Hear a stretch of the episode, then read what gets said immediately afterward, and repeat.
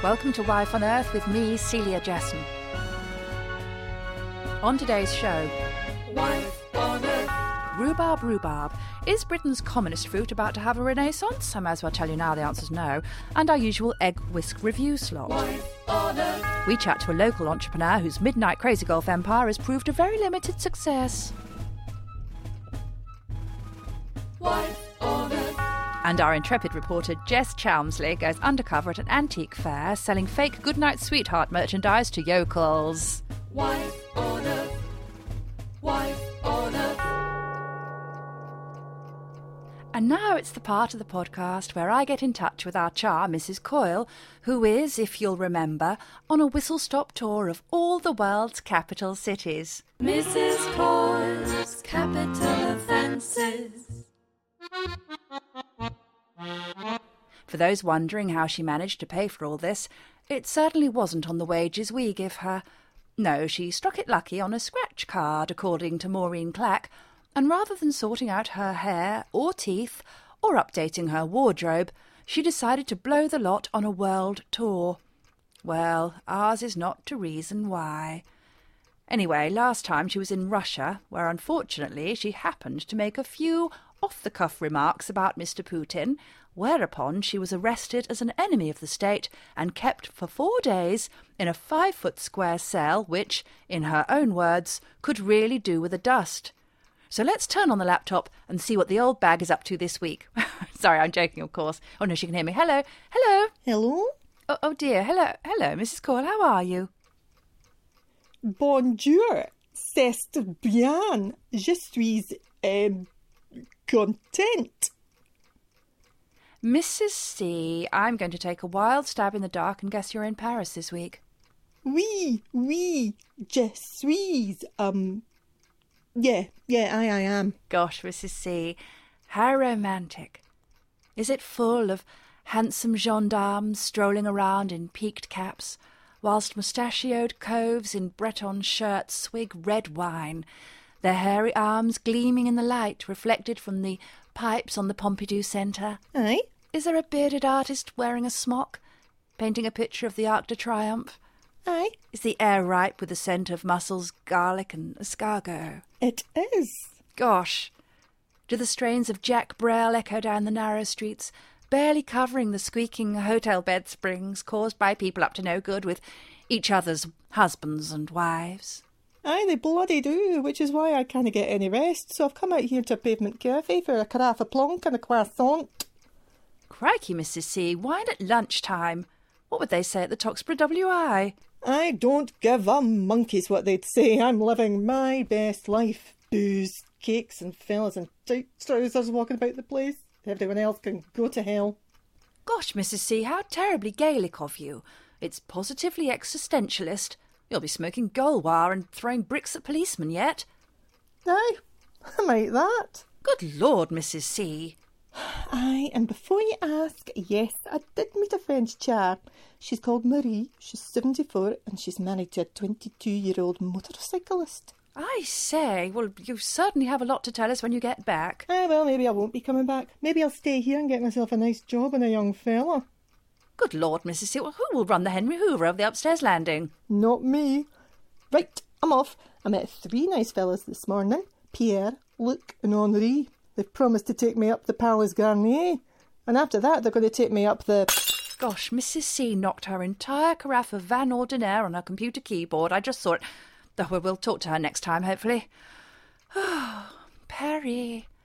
Mrs. Coyle's capital offences. Now it's time for our book reviews, the important section of the show. Now, I'm going to be reading Spring Torrents by Turgenev for my book review this week. I must say, I'm enjoying this book so much. It's engrossing. I'm completely embroiled and I'm really with the main character. In fact, I found myself worrying that the hero might get killed in a duel about a third of the way through the story, even though he's actually the narrator looking back at the start which just goes to show how very much I believe that it was a true story happening in real time. That's how engrossing it was. I wrote down a couple of lines that I, I thought particularly lovely. I like this, this description very much. Here we are. This is from Spring Torrents by Turgenev. I don't think I'm saying that right, am I? Is it Turgenev? Oh dear, never mind, you know who I mean. He became confused and a bit frightened. It was as if something within him had crashed the ground, like a badly aligned wall. And the next line I like very much. It reminds me of someone I know. He presented the appearance of a condescending tutor who was conferring both upon himself and his charges modest and polite enjoyment. And the person that springs to mind is Mr. Sampson, who does the woodwork repairs at the village hall, who had to host a quiz for the Boy Scouts back in June last year, and he really looked like he was barely concealing his angry to, in, uh, angry tolerance. I can't stop thinking about Mrs. Coyle being in France. How wonderful! Just imagine being in France. One year ago was the last place I wanted to go. I couldn't have thought of travelling anywhere at all, really. You see, I like my home comforts and exploring the local area, peeking occasionally for a wedding anniversary day out perhaps at a National Heritage building or a monument like a bench. Now going anywhere at all is appealing, but I really daren't, not even in between lockdowns. A year or so ago, a WI coach trip to Brighton would have been a would have been a chore. We'd arrive at Pool Valley and would be released for an hour and a quarter to sightsee and then back in home time for tea would arrive at Pool Valley. Oh gosh, look at all these crowds. The football must be on. Where are you off to, Cynthia and Joan? Up the I-360, of course you are. It's not every day you get a bird's eye view of a traffic jam, is it? How thrilling. All that activity. Well, uh, I'm in the mood for something French. I'm off to the North Lanes. I think it's called that. I'd better be careful. Last time I asked a local person for directions, he tore me off a strip. Excuse me, hello. Do you know if there's a, still a French shop in the lanes? It's not called the lanes. The lane? No. The lane spelt with an I? In the middle, as in stains? No. The North Lanes? With an I? Try again. North Lanes? With no the and an I? Nada. North Lane with an I singular, even though it's more than one road? Yeah, well, anyway, the French shop shut down years ago. What? How am I meant to stock up on my little Prince keyrings and a Tintin toffee tin? Where are the people of Brighton supposed to go when they're short of a wool berry or a poster of Betty Blue? TK Maxx. I see. if only our coach were carrying on all the way through the Channel Tunnel. Oh well, I'll try the French patisserie up Trafalgar Street for my holiday experience. Hello, can I have that swirl, please? Hmm? The whirl one. Hmm? The spinny twirly whirl with the dots on it. Hmm? Not raisins, that one, the chalk drops, that one. Hmm? I'm pointing at it. Voulez-vous le petit pois? Oui, s'il vous plaît. Ah, I've never been made to feel so inelegant in my entire life. French patisserie. If only Forfar's Imperial Arcade was still going with their four-inch square Parkin slices or an apple turnover the size and colour of a man's flip-flop. Fred can't be doing these twin-twin swirly French things. Oh, come back, Forfar's or should I say quattrefars. And then I'd pay the three pounds fifty to the angry looking man, and as I hand my money over, I'd suddenly realise he's the absolute double of heartthrob Alain Delon in 1965. I'm sorry I got annoyed. It shows passion. Does it? Yes. Oh, thank you. Let me take you to Paris on the coach for the day. You can point to the Eiffel Tower while we share a baguette outside the Louvre. Then a beggar would ask us if we dropped a gold ring, and you'd say, No, of course not. But I, knowing it was just a ruse, would say, Let me buy it for you for one euro, and then the penny would drop. Alan, you about to propose? Yes. But I'm already married. That doesn't matter. I'll be your French husband. Is that allowed? Yes. There had to be something good come out of Brexit. I don't understand. Maybe the French air is getting to me. Try saying that in your native tongue. Il fallait que quelque chose de bon sort de Brexit. Oh, Everything sounds so much better in French, doesn't it? Even sarcastic news. Say something else. Voulez-vous un sac pour cela, ou allez-vous le manger dans la rue? Pardon? Or pardon, even? I said, do you want a bag for that, or are you going to eat it in the street? And suddenly I was back in the cake shop. The man was looking placid, not at all furious and passionate. I was boring him. I'd been so utterly ridiculous staring longingly at a baguette for God knows how long. So I paid and left and returned home. Fred, would you like half a petit pois and we could pretend Brexit never happened? And then Fred reminds me he prefers a nice plain malted milk. And he won't be due until five o'clock to eat that, and you'd better rush off now because the cricket's on. Hello, and welcome to our weekly literature review with me, Fred Jesson, self confessed woolly article and dole cheat centre parting Martin, I never confessed to either of those things. uh, and local odd job man Simon Stebbins, who just happens to be around fixing the bird bath in the garden, which was vandalised by persons unknown. Although actually, I've got a pretty good idea who was responsible Mason and Carter Eastwood, and if I ever catch you in my garden, your lives won't be worth living. Oh, hello. By the way, please be assured that we are social distancing. Simon is seated on a garden chair on the other side of the patio door, and the door is firmly closed, with the mic running out through the keyhole.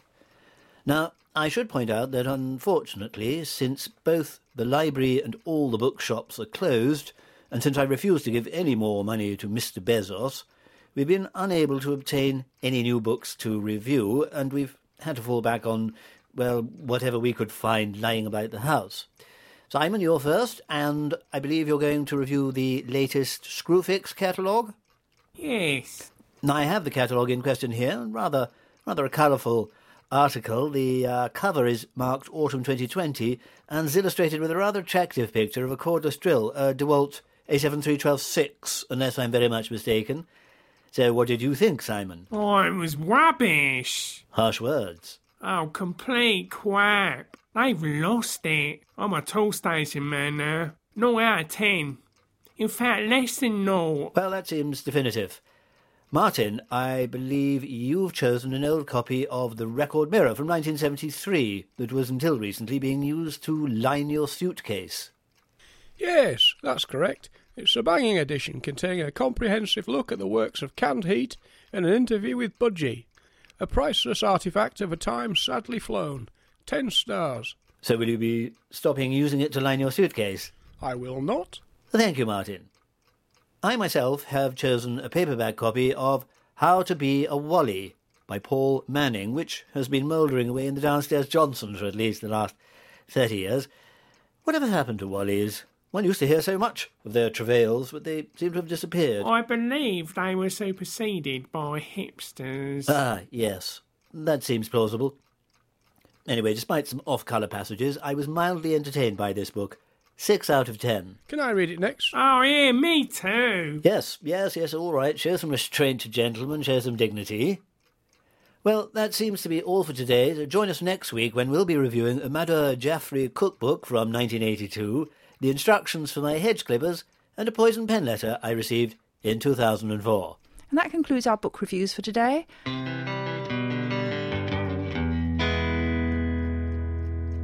Now it's time for the part of the show where I talk to Dr. Willoughby, the rather dreamy psychiatrist who's just moved in round the corner. I know it must seem silly, a person like me seeing a therapist. After all, I'm just an ordinary woman, not a Kardashian or anything. It's been very illuminating, actually. For example, I now understand perfectly why I'm afraid of grandfather clocks.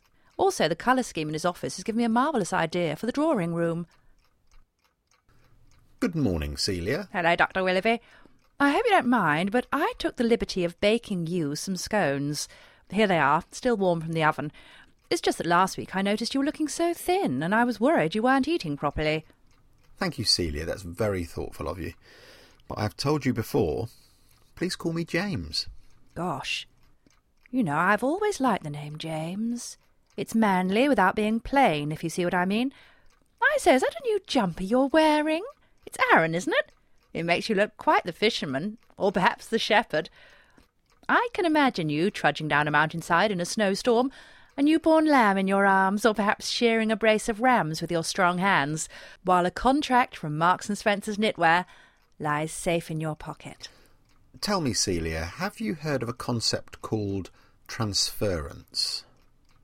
Gosh, no, I don't think so. Is it something to do with transfers? Billy used to like transfers when he was little. He once put an Incredible Hulk one on his doodah, and we all thought he had gangrene. No, nothing to do with that. Transference is when a patient sublimates his or her craving for affection or romantic attention by transferring it to another person. Often it's an authority figure like a boss or a police officer or a psychiatrist, but it can be anyone, a tradesman even. Gosh, how extraordinary. I can't even imagine anything like that. Remarkable level of denial. Sorry, James, did you say something? Now, Celia, the last time we spoke, you'd just met your husband Fred and begun a courtship. Yes, that's right.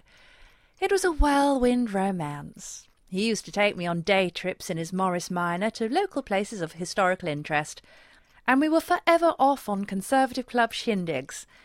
Then, just before Christmas, he proposed. Ah, so that happened quite quickly, in three, four months? Did you ever feel you were being pressured into it? no, not at all. Though he did say we had to get spliced before they brought in decimalisation for tax purposes. And was it a romantic proposal? It was in Runcorn Bird Sanctuary. Fred had taken us there because they had the only pied flycatcher in captivity. He got down on one knee but lost his balance and fell sideways into some feed. He said, Will you marry me? I said, Yes. And then a man in a peaked cap came over and told us to keep the noise down because some plovers were trying to mate. I must ask, does Fred approve of you seeing me as a patient? No. Fred doesn't believe in psychiatry. In fact, he had quite a lot to say on the subject last night. I noted it down in shorthand because I thought you might like to hear it. Filthy excrescences of the depraved mind, etc., etc., uh, bloody Nancy boys with Toy Town University degrees, etc., etc., last days of Rome, etc., etc. Here we are. The day that I let any blasted head shrinker, that's you, and his so called Freudian symbols anywhere near me is the day I put a large shotgun in my mouth and pull the trigger good and hard. Right. Oh, you're making notes again. So you were married the following year? Yes, in April.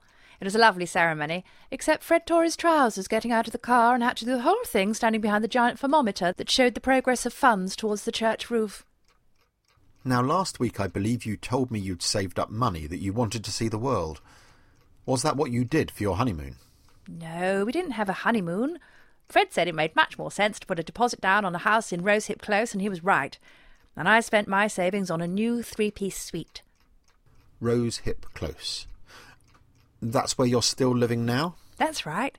Forty years will have been there next June. And how did you find married life?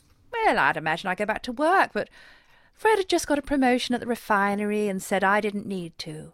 Of course, soon after that, Katie was born, and after her, Billy. So for the next years, I was preoccupied with them.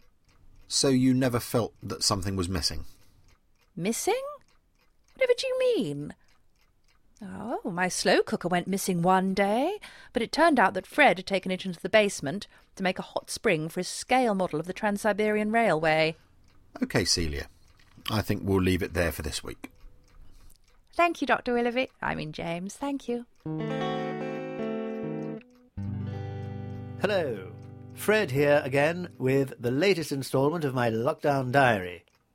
I'm recording this in the back garden as apparently my banjolele strumming in the bedroom was distracting the woolly article centre parting Martin from his Tai Chi.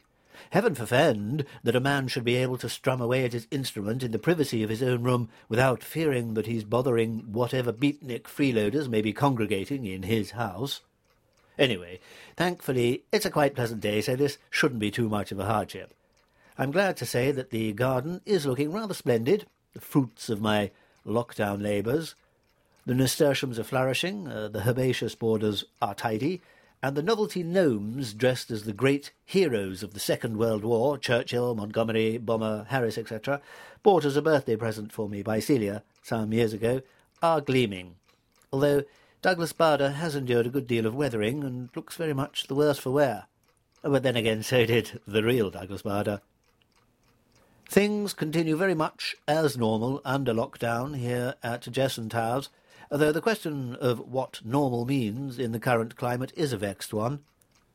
Celia appears to be behaving in a slightly peculiar manner and seems to often bristle at the most commonplace remark. Well, last night at supper, when she handed over my boil-in bag fish, and I made my traditional piece of cod that passeth all understanding remark, She gave me a look that can only be described as murderous. Could it be that being together twenty-four hours a day after thirty-seven and a half years of marriage, my charms are beginning to pall on her? I find this difficult to believe, uh, but shall have to investigate further.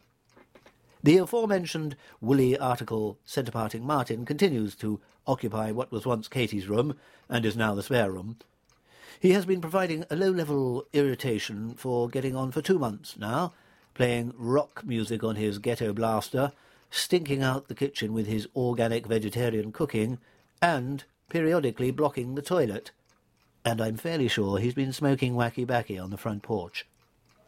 All these annoyances, though, pale into insignificance before the behaviour of my son Will, as he insists on being called, who continues to occupy his old room.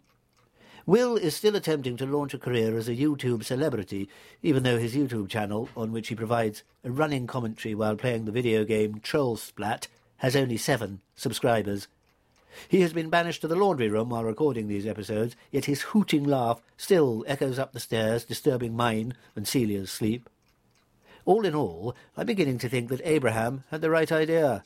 And that's a biblical reference for those out there who have not been rendered entirely non-thinking by the relentless dumbing down of our culture. As for myself, I continue to take refuge in my hobbies. I've recently completed an Airfix model of a Panavia Tornado F3, and of course I continue to practice my ukulele. I believe my playing has come on quite substantially in recent weeks, and I'm now able to tackle relatively complex tunes such as Great Things by Echobelly. Well, I'd better get back to my practice. Thank you for listening. What was that? Is that you, Carter Eastwood? I'll thank you to keep a civil tongue in your head. I am not a big bender. And please get down from behind my fence. You are damaging the creosoting. thank you for listening and goodbye. You have been listening to Wife on Earth, written and performed by Joanna Neary and Joseph Nixon.